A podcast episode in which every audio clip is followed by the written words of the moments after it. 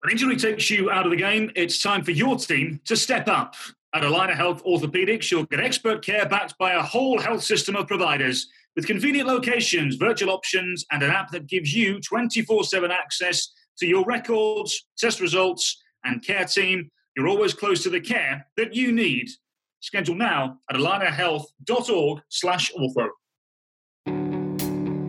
I'm Michael Boxall, and you're listening to The Sound of the Loons.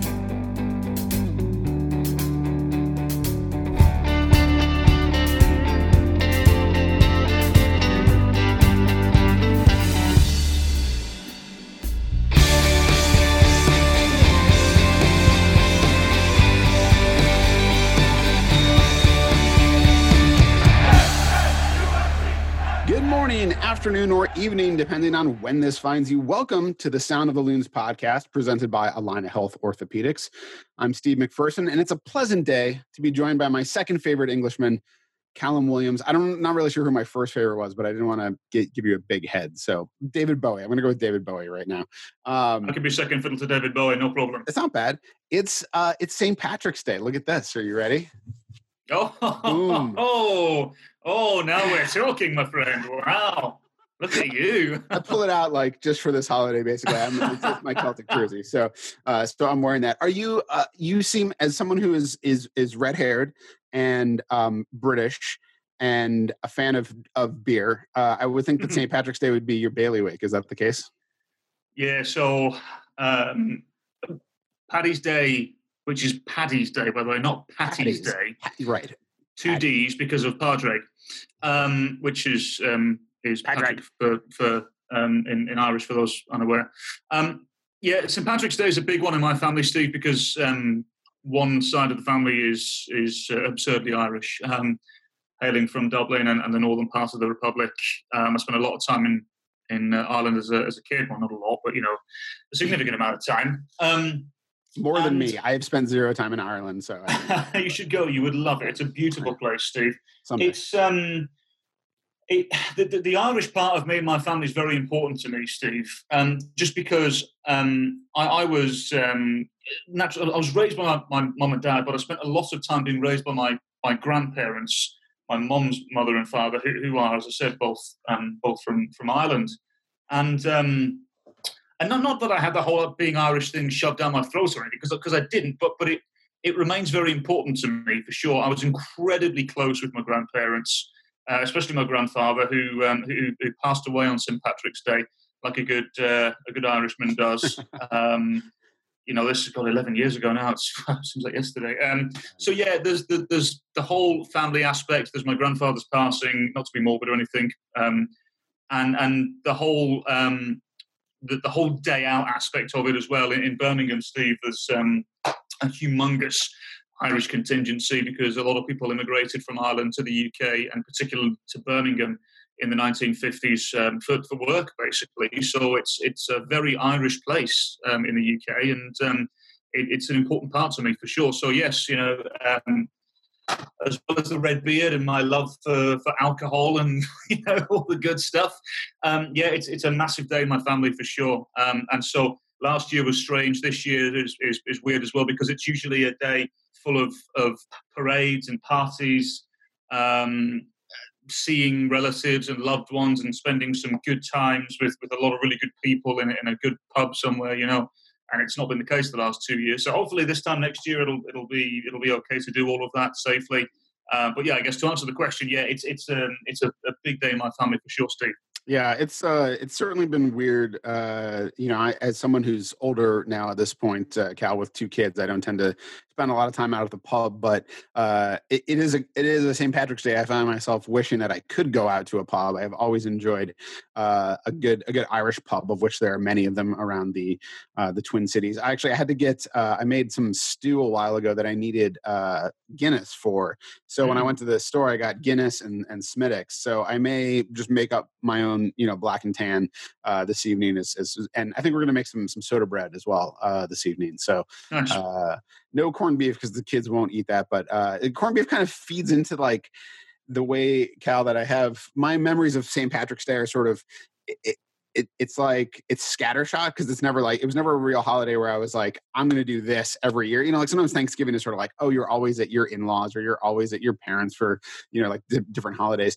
This is like I remember I played a show. I'm a, a, guitarist as you can as anybody watching can see I have guitars behind me, and I played a show in upstate New York when I was living in Connecticut. I drove up with the the, the singer and other guitarists from my band, and it was just the two of us. It was like an acoustic show uh, south of Albany on the Hudson River in a small town where they filmed a movie called Ironweed, I believe. Um, and this we played at this old hotel, uh, and it was it was St. Patrick's Day, and so we played uh, we played our show, we played our set, and then we were eating corned beef and cabbage. And I just have a very strong memory of that because it was a very weird, it was like a very old, weird hotel. And then we stayed over there and then drove back. And I think we made like 50 bucks or something terrible like that. that's, that's what being a musician in your 20s is like. So yeah, my, my St. Patrick's Day is very, is very sort of scattershot, but I, I really enjoy it. And, uh, and like I said, Irish whiskey, you know, give me some redbreast, any of that stuff. I will be, I will be quite happy with it yeah, absolutely. Happy St. Paddy's Day to everybody, and um,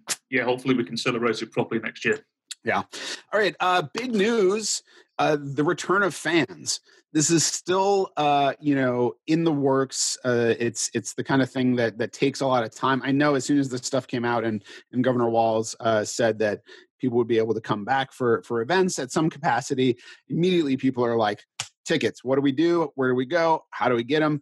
Uh, I am not here to tell you that I have details about any of that stuff. Uh, I just mm-hmm. want to talk about the concept of it.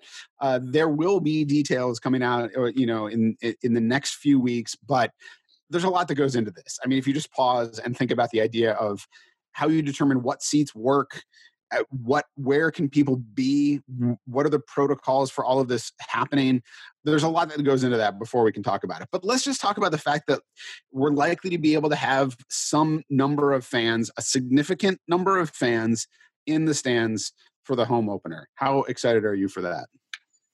Yeah i mean it's i can't even really put it into words steve which is a bit crap for a commentator but it, it's um it, it, I think this past year has really proven once again how important fans are to a football club. Um, I've said this for years and, for so long, Steve, but, but football really is nothing without fans. And, and this year we've we've really seen the prime example of that being the case, you know. And um, they are they're, they're, they're, the heartbeat of the football club, um, especially you know not not not just saying it's just a Wonderwall, but they are a massive part of it, you know, with mm-hmm. The um, with, with the amount of songs that they sing. It, it, it's almost, I said this before, Steve, um, about the actual song, but I'll, I'll, say it about the version that, that our fans sing. When our fans sing Wonderwall from the Wonderwall, it, it is almost becoming anthemic.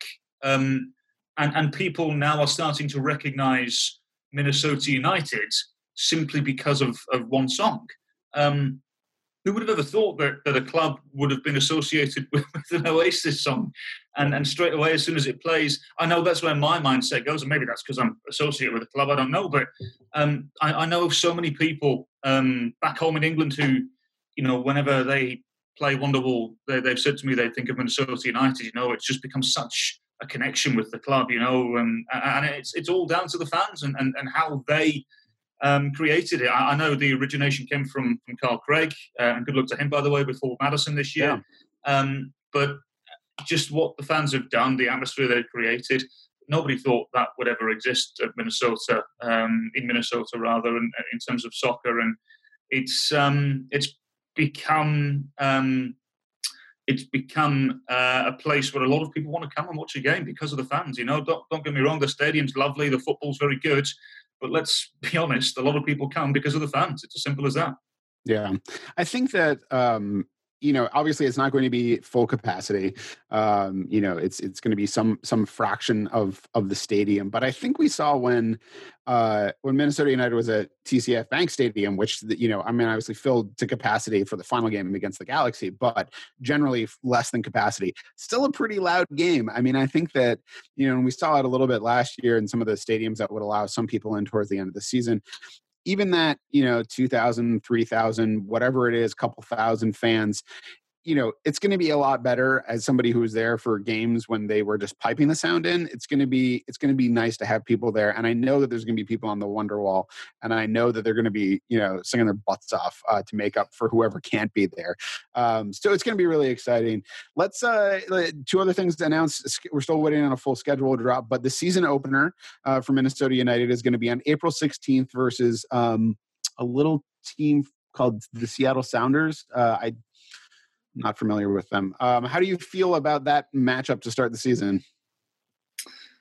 Um, look, I'm delighted that we have an opening game of the season because let's be honest, at one stage you weren't sure that would be the case at all. Right. Um, it, the, it seems as though um, the, there's um, there's a little bit of a of a, of a frustrated feeling. Maybe I'm not sure that's the right terminology, but but maybe um, there's there's something there that would irk Minnesota United fans because of what happens uh, in the last game uh, and the way in which it happened as well. But what a great spot to go, Steve, um, and claim revenge at the first time of asking. You know, I mean, because otherwise you would have that that defeatist feeling um, until the next time you quit. So what a chance to, to go and, and redeem yourselves. What a chance to go and try and claim revenge, you know, straight away.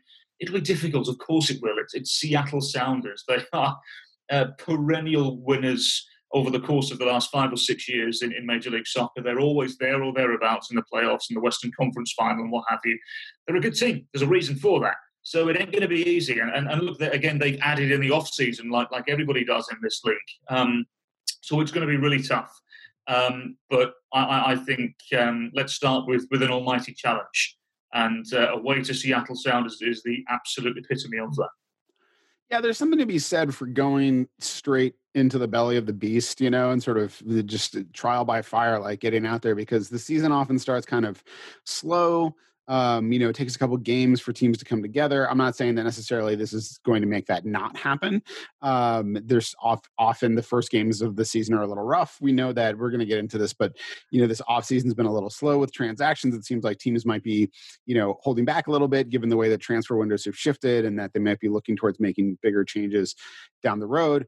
Um, but you know, Minnesota United has had uh, you know started on the road every season i believe uh, so far um, might have something to do with the climate i don't know um, they've decided mm-hmm. to stay away from you know uh, early april games in in minnesota but um, started on the road so sometimes it's there's kind of that feeling of like you know that in, the inaugural season at allianz field i remember those first couple games it was just sort of like we're just waiting to open the, the, building you know like there was sort of a feeling of like this is the event that's going to happen and then you know last season started really promisingly with two wins on the road which was very exciting and then the anticipation for a home opener that didn't that didn't happen uh, and then when it did happen it was you know months later with no fans and everything like that. So having a carrot in that first game to say we're going back to Seattle and we're going to face the team that that eliminated us from the playoffs. I think that's a good thing for the team.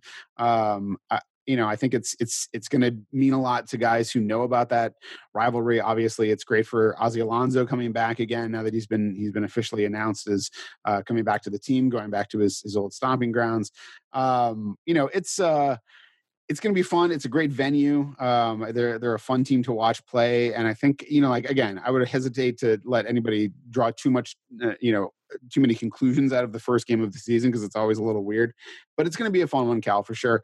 Uh, following that, the home opener uh, at Allianz Field on April 24th is against Real Salt Lake.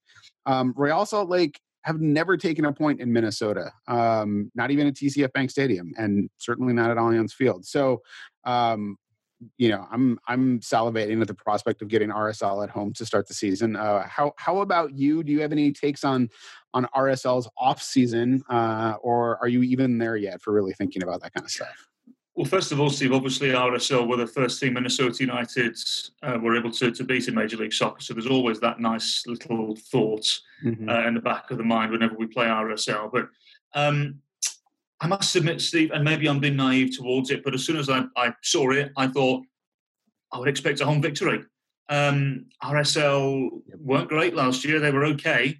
Um, they've not been as busy as I thought they would be in the market, particularly after they they sold Corey Baird.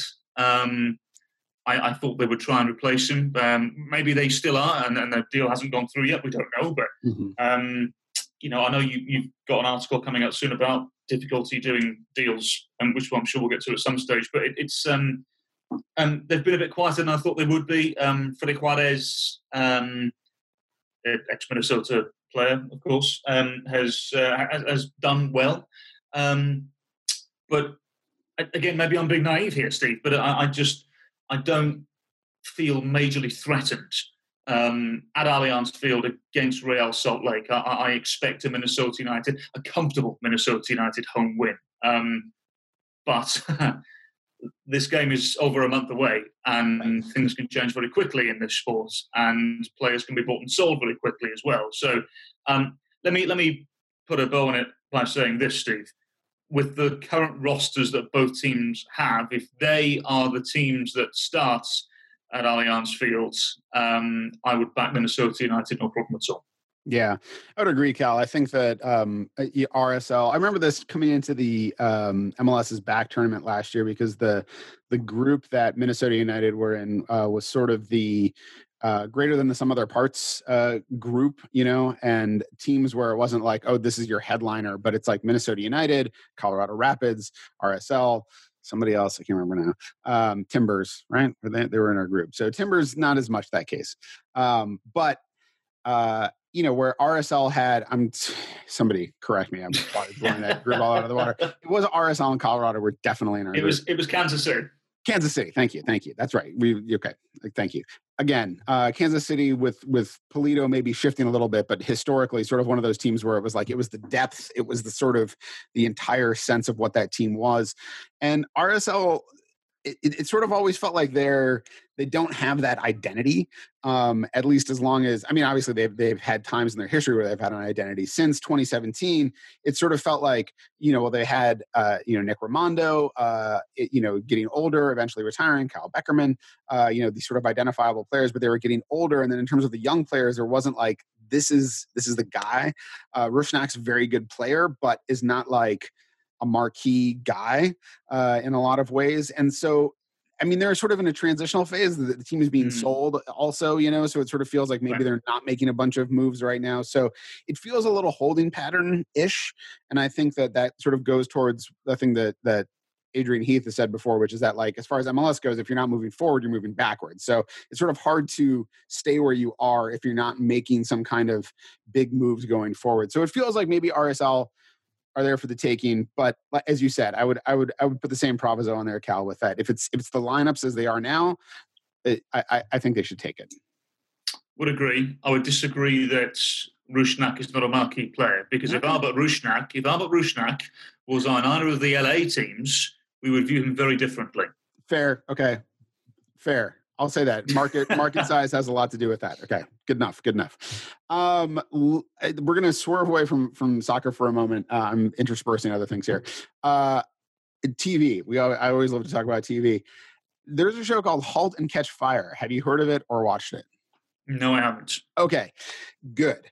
Um, this one flew under the radar a little bit. I think it, I don't even know what channel it was on when it was on TV, but uh, it's it's basically a sort of character drama about um, the start of personal computers being a major thing. It sort of takes it spans from about 1983 to about 1993 over the course of four seasons. It follows four people essentially, a husband and wife, and then um, another guy who works with with the husband and then this younger woman who's a programmer. And uh, it's sort of at the start of the digital revolution and the idea of making a personal computer and sort of venture capital and and uh, it goes into games it goes into communication platforms it goes into internet service providers. That makes it sound very boring. It's uh, that stuff eventually just sort of becomes window dressing to fall away from this great character show. And my wife and I are now into the fourth season, and it's so good. Like the first season, it takes a little while to get going. Uh, it was pitched by the guys who created it as a way to get jobs as writers, like not necessarily to start a show, but then the show got picked up. And so you can sort of feel in the first season, it's like the concept is good, but the characters are a little hard to grasp, or there's sort of something a little bit fudgy about it. Like it's not quite, it doesn't quite click. And then it just gets better and better and better. There's not a lot of shows that I think get better and better over the course of four years. There's a lot of shows that start well, maybe go down, maybe come back, but it's it's a little slow to start. But I really recommend anybody check it out. It's it's quickly becoming like maybe a top five all time show for me. I am I'm going to hold judgment until I finish the fourth season, but I strongly recommend it to you, Cal. What's it called again? Sorry halt and catch fire, which is uh, a term for it's a command you can give a computer, not now, but back in the day, that would like cause it to just essentially melt itself down. It was like a self destruct command. Um, And it, you know, there's you, there's a lot of reasons why it's used in the in the show all of the characters have certain self-destructive tendencies and so that's that sort of comes out but it's nice because it's not like there's not like car crashes or gunfights or like random deaths which is a thing that happens on a lot of shows now. It's like it's it's pretty mild um you know there's not a lot of violence or anything like that.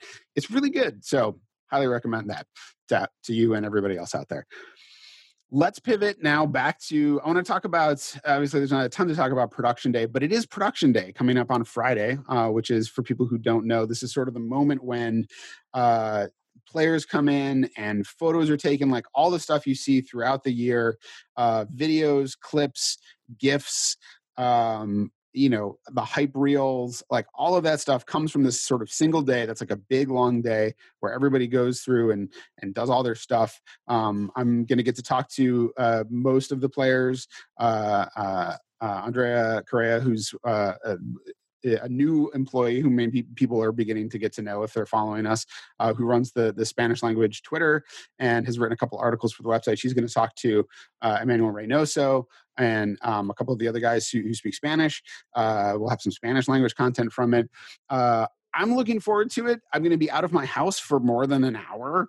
Uh, I'm going to be, you know, I've been I've been getting tested uh, for COVID. Uh, I have I'm I'm negative. I'm going to be wearing a mask. There's going to be plexiglass. It's going to be crazy. It's not going to be like it's been, but I'm I'm looking forward to the prospect of it because it's it's sort of the moment when the season starts to become real to me, uh, as you sort of begin to get a sense of the group of guys overall.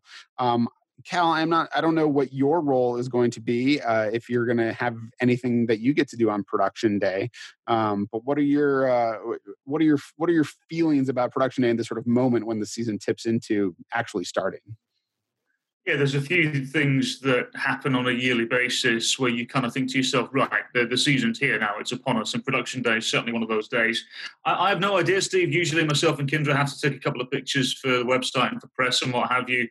Um, but I, I, have no idea. Um, I do know that on Friday, um, like today, we're recording this on Wednesday, March 17th. Um, we uh, we were able to go up to training for the first time today. Oh, nice. Um, socially socially distant, but it was it was wonderful to, to see a lot of um, a lot of the newer players, uh, and so we're going to be doing that on Friday where I believe the team is um, is is planning on on uh, playing a scrimmage against the, a local college of some sort. I don't have any details at the moment, but uh, again, that'll be good to to watch some live in the flesh football, and uh, I'm looking forward to it. So uh, I, I, don't know what my role on production day will be because I think um, a lot of it will be spent at the training centre watching the the scrimmage and um, mm-hmm. really starting to to get ready, Steve, because um, whilst we have restrictions for what we can do for, for pre-season. For myself as a commentator, it's good to start sort of making the it, it's good to start making the first couple of notes here and there you know and really starting to dive into it especially with the new players as well but um, mm-hmm. no it was good it was good um, to, to see the, the big old bubble as well the new bubble that's been installed oh, yeah. at the nsc uh, big old spacious thing and um, uh, certainly keeps the cold out which is good um, and uh, it was good to as i say uh, speak briefly to um, to one or two of the new players, um, chat to the technical director Mark Watson, have a brief conversation with Adrian Heath uh, and Ian Fuller, the assistant manager. Um, so today was was the first real moment for me, Steve, where I kind of thought to myself, okay, season's here now, you know, because we, we've had to do so many things at arm's length because of COVID for so long, and, and quite rightly so as well. But um, it, sometimes it's difficult to feel a part of things, you know. So, so being able to to go and do that today and, and very much looking forward to, to doing the same on Friday. Um, it, has been really good. So uh, I'm looking forward to it now, Steve. I believe the players leave for Florida next week at some stage. And, and what I saw today, I'm sure we'll see it on Friday, uh, was a, a, group of players that were fit, that were able, um, and a group of players that I think have have probably done enough now in terms of the fitness aspect of it. They all looked quite sharp. Mm-hmm. Now I think what they need is they need some preseason games um, to to really put themselves uh, on, on, the next step. Um, so the players look good, the team look organised. Uh, there's lots to work on still. Um, we've got a month until the season starts, a month or there, there or thereabouts. Um, I think the team now, this group is, is ready for some preseason games, and we're obviously going to going to have those upon us over the, the next couple of weeks. Yeah, preseason getting underway in Orlando. Um, the the games will not be available uh, for for streaming or, or watching in any way. So don't even don't even ask us. Mm. There's no, no one is there. Um, League restrictions. So, we, we can't control it. It is what yeah. it is. Unfortunately, we would all love to be there, Steve. How much would we love to oh. be in Orlando? Having a little beer on the beach after the responsibilities are done. It'd be lovely, wouldn't it? But we can't go. We can't go, and it is what it is, unfortunately. yeah, yeah. So, so uh, Minnesota will play Charleston Battery, uh, old old friends and foes, um, a team we've, faced in the in the preseason before. The Columbus Crew, uh, see old friend Kevin Molino over there. Uh, FC Cincinnati and Orlando City SC. Uh, those are the four preseason games. So uh, I'm sure we'll have some information on who wins and loses, but that's that's that's about as, as far as that's going to go for now. Um, as far as I was curious about those getting to see training, which I haven't gotten up yet for training, but um, new players, anybody who you that, you know like seen that you've thought, oh, that he, he's he's looking pretty good. I mean, I know it's early returns, and we're talking about like the first day and one day out of many that are that are happening. But obviously, there's a bunch of new players uh, that that fans are going to get to know. Some they will not really get to know. Is there anybody you think uh, you know looks looks good right now? Um, Adrian Heath mentioned that Will Trapp looked very good and um, was a much better passer of the ball than he thought. Mm-hmm. Um, this was last week. He said he'd settled into the group uh, much quicker than he thought he would. Um, I'm due to chat to Juan Agudelo here later today as well, Steve. So I'm, I'm interested to see how he is. Uh, obviously, he's been around the block a few times in, in terms of Major League Soccer and, and moves to the Premier League and what have you. Um, I actually think more than anything, Steve, I, thought young Patrick Weah looked looked a handful actually, um, and I, I don't I don't expect him to play much first team football this year. I could be completely wrong there, but given that the resume, given his age, uh, given the competition that's ahead of him, and, and we're hoping there'll be more competition ahead of him, uh, I don't expect him to play too many MLS minutes this year. Uh, but as I said, I could be wrong, and he could have a wonderful preseason, blow everybody out the water, and start on opening day. You know, um, I, I, thought he, uh, I thought he looked really, really handy, really sharp. Uh, obviously, he's played a few collegiate games leading into this, so maybe he was a little sharper than, than other people. Um, he's uh, bigger than I thought he was. He's faster than I thought he was. Uh, I thought he looked really good. Um, and look, as I said, there's plenty of time for that talent to continue to develop. Um, but but I was I was impressed with him. I um, I don't know what I was expecting, Steve. I don't know whether I was expecting, you know, a naive 18-year-old footballer. I, I don't know, not necessarily, but um, I don't know what I was expecting. But whatever I was expecting, I got a lot more from Patrick Weah, and um, I'm excited to see what he does over the over the next year or so. Yeah, he'll, he'll, be an interesting one to follow. It might touch on him a little bit later. When injury takes you out of the game, it's time for your team to step up. At Allina Health Orthopedics, you'll get expert care backed by a whole health system of providers with convenient locations, virtual options, and an app that gives you 24 7 access to your records, test results, and care team. You're always close to the care you need. Schedule now at allinahealth.org slash ortho. Let's take a little trip uh, around the league. Uh, again, the, the, the the signings are coming uh, Slim, which is which is actually what we're going to talk about. Lucho Acosta has now signed with FC Cincinnati as a DP, uh, joining Brenner uh, from Brazil, who came as a DP as well. And it also makes Cincy the only non-expansion side. Austin FC also signed a DP, but you know, obviously, you would expect a new team would have to get some guys. Uh, Cincy, the, the only non-expansion side to sign a new DP in this offseason, is that um, is this what's your assessment? Is this really a case of of sort of a, a bunch of circumstances coming together between the pandemic slowing down the market uh, between the the season getting delayed a little bit between this transfer window getting shifted between just the fact that the summer window actually often has more impactful signings generally because of where it falls on the international footballing calendar? What what do you think is behind that? Combination of everything to be honest steve but but mainly for fc cincinnati it's about time, really, for them, isn't yeah. it? You know, I, I, know they invested last year with uh, Jurgen Locadia, which didn't quite work, and, and, I'm interested to see how he does this year. Um, but I think um, Cincinnati have been they've been scouting for a long time. they've been looking at the type of player they've wanted for a long, long time, um, and and it's taken them a long time to get them. Um, they obviously uh, went through South America a lot over the course of the last year to have a look at players, and, and they've identified those players and gotten them. Um, but look, I mean, in terms of um, other teams in this league bringing in designated players, look, there's no doubt that the um, the, the virus has caused problems. The shifting of the transfer window has perhaps forced a lot of teams in this league to think maybe we just leave it a little bit and we can perhaps have something that's much more attractive available to us in the summer transfer window, as you mentioned, Steve. Um, so usually, you know, as you, as you, mentioned before, there's a lot of teams that, that tend to add the, the bigger names in the in the summer window because their their contracts up or their contracts winding down or what have you, and they tend to be a little cheaper, and you don't have to pay a transfer fee for them. Um, but the mentality of Major League Soccer is changing a little bit now, in terms of because there's more money in this league, teams are happy to go and go and spend a, a boatload of money on a transfer fee and then the wages. Um, I think it's a combination of just about everything that you mentioned, Steve. To be honest, but there's no doubt that the shifting of the window has, has perhaps halted a lot of technical directors, and it's perhaps put them into this thinking that, okay, um, this window there's some good players available, but actually, if we if we wait, season starting in April, if we wait the five or six weeks until the, the, the summer window um, is, is truly open worldwide, we can we can go and get some people. Um, and the reason for that is because once the summer window opens across Europe, well, that means the European teams can then go and, and find their targets. The, the reason why it's so difficult for teams to, to in MLS to get European talent right now is because the window is closed in Europe and they don't want to part way with those players because they can't replace them. Um, so I, I think um, over the course of, of the next couple of months, we'll see some movement for sure. Um, we'll see some movement. Um, we'll see a lot of movement, I think, from from South America to North America. Um, those those two continents tend to operate quite well in terms of the transfer market together.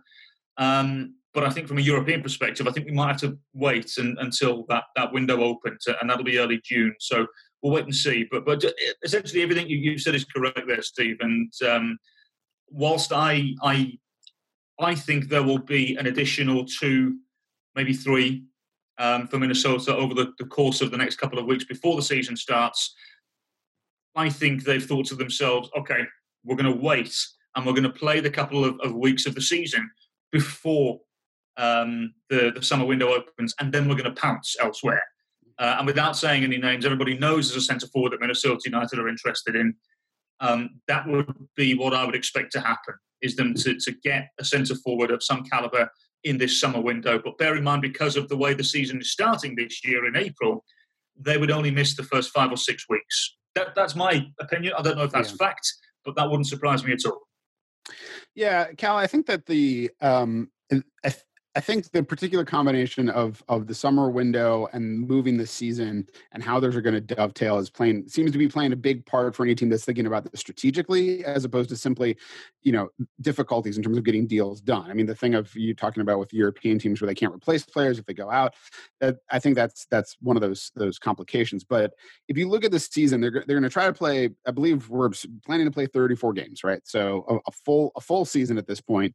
Um, generally the transfer window comes closer to the, the halfway point of the season uh, when the season is scheduled the normal way. Um, and uh, and so then it's a little different because it's it, it, like there's sort of this thing in mls that sort of feels like the first third of the season is teams figuring themselves out. The this transfer window will come right about at that point like it'll come after only eight eight-ish games it seems like. I think it's going to depend on the team seven eight nine games something like that. You get this sort of run up to see like what you've got and then you can assess your needs a little better. And you're just saying to yourself like whoever i bring in i can bring in a, a more impactful player and have more of the season for them to impact the way that things are set up right now. So, it, just tactically, it seems like maybe this is the direction uh, that that that teams are thinking. So, um, yeah, I hope that we have.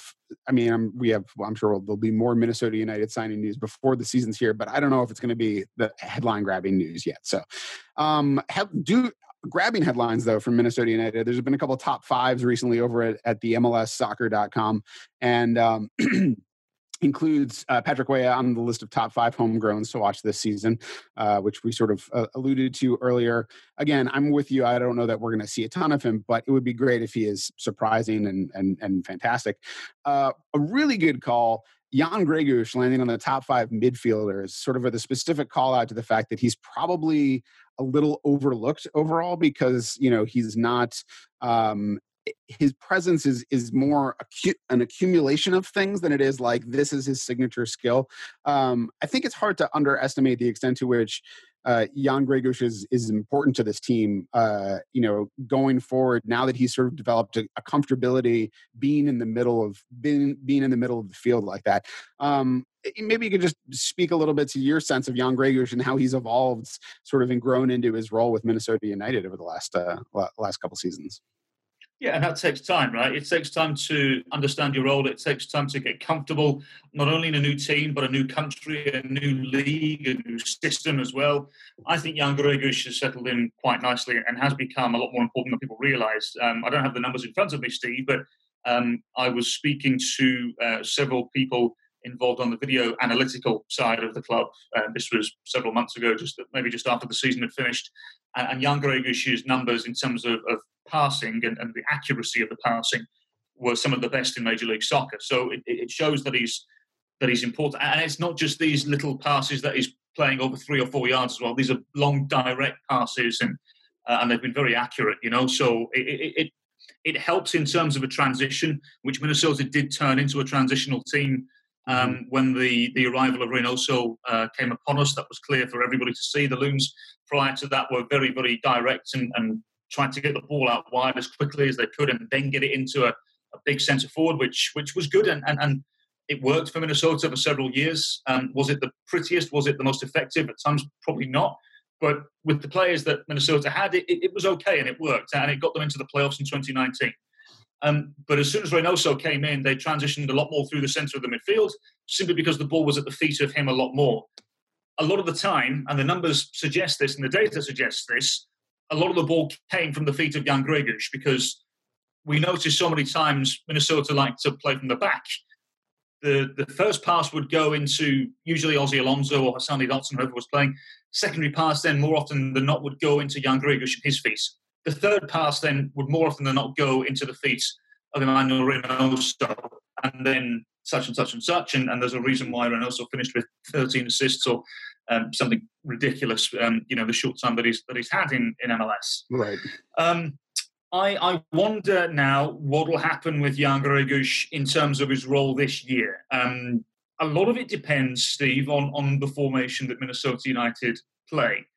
Um, and I'm talking about a generic sense here, not just from game to game, because sometimes your role has to change from a game to game situation. If you're away at the Champions, if you're away at Columbus, your game is probably going to change a little bit as opposed to when you're home to Real Salt Lake. You know, like for example, sure. it wouldn't surprise me at all if there were two very different games from Minnesota away to the Sounders, home to RSL. Mm-hmm. Um, so I, I, wonder now, uh, as, as I say, it depends what system Adrian opts to go for throughout the season? What's going to be the more generic formation for them? Because if it's a 4 3 3, um, Jan Gregus will have plenty of the ball at his feet. But if it does remain a 4 2 3 1, which I, I expect it to be if they get a couple of the pieces in that they, they're targeting, um, I wonder how much of the ball Gregus will, will continue to have. Um, I would argue probably even more, considering now, Steve, um, I would assume that Wil Trapp would be the starting centre midfielder alongside him. And, and I said that with all due respect to Ozzy Alonso, but Ozzy being the age he is, 35, 36, um, there has to come a time where he has to realise, no matter how much he wants to play, that he's not going to play 34 uh, games a season just in the regular season. There's also cup competitions and playoffs and mm-hmm. leagues cup now we're told are involved in, you know. So um, there's so much football to play. And, and I wonder, um, I, I personally think the starting duo in the centre of midfield will be Wil Trapp and Jan Gregus. And I wonder if that means the ball will be at the feet a little more uh, of Jan Gregus. I don't, I don't know. I'm not entirely sure. But I, I wouldn't expect much to change, Steve, if they remain with this 4 2 3 1 because of the transition and because of the way that they operate through Reynoso. As I said, I know for a fact there are plans on, on bringing other players in to complement Reynoso. Um, everything is going through Reynoso again for this mm-hmm. team. But there's so much of it that has to go through Jan Gregus first. So I, am I'm, I'm intrigued, Steve. I'm, in, I'm right now I'm none the wiser because I've only seen one training session. Right. But we can only speculate at the moment. But but knowing Adrian like I do, I'd be surprised if there was any major change from a formational point of view across the entirety of the season. Um, and that would mean again that Jan Gregus's role, I don't think would change too much. I think maybe he, he would be asked a little more to, to be more of a box to box. Maybe he would be asked to be a little higher up the field because that was one thing I, I always expected a little more from him, um, and that was goal scoring. And, and he never came to Minnesota as a major goal scoring midfielder. That's not his game.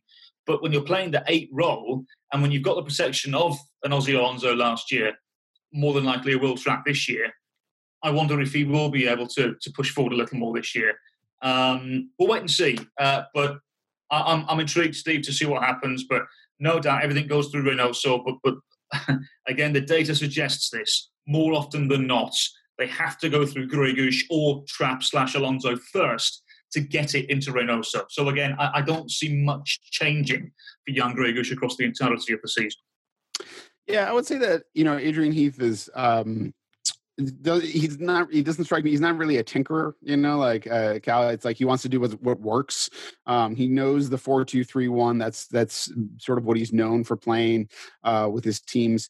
He, he, but he's shown a willingness to do to do what works that's the thing. It's like i don't think he's going to say oh maybe we'll mess around with this to see if this can happen.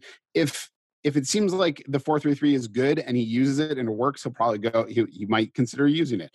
Um, if he feels like the 4231 is good, he's probably going to stick with it. So I, I, agree with you. I think it's probably more about people fitting into that 4231 than seeing anything that's like a, a, a wholesale change. It will be interesting to see how, you know, Wil Trapp changes, uh, you know, Jan Gregus's role um, and, and how we see those things working together. I'm really excited to see Wil Trapp play. Uh, great, great guy. I've now talked to him twice, uh, once on Zoom, and then we did the podcast last week with him and Jukka Raitala. And uh, just, just a terrific guy. Um, and I'm really excited to see his, his distribution out of the back is one of those things that I feel like, again, as a, as a fan of the, of the holding midfielder position, I just still don't have my buttons, but um, I'm excited to see that. That's an element that Minnesota United hasn't really had out of the back.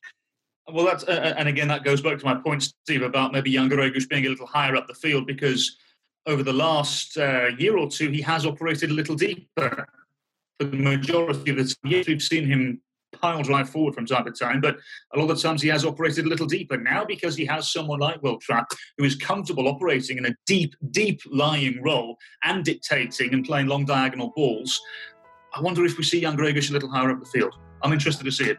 Yeah, I have I have other speculative questions, but I think I'm going to hold off on them for now. I feel like we've done enough done enough podcasting. Enough speculating, yes. yeah, there's there's a lot of stuff to come, and I, I, think we, we can save it as we get closer to the season. So I'm just gonna I'm just gonna put a pin in a couple of the topics I have, and we'll see what else happens. Um, everybody out there, thanks for joining us for the 135th Sound of the Loons podcast presented by Allina Health Orthopedics. Be sure to leave us a nice review on iTunes or the very least a five star rating, and follow the team on Twitter at MNUFC. You can follow Cal at CalWilliamsCom and me at Steve Venturous. Apologies, as always, to Richard Wagner. And remember, there's only one person in this whole world like you. People can like you exactly as you are.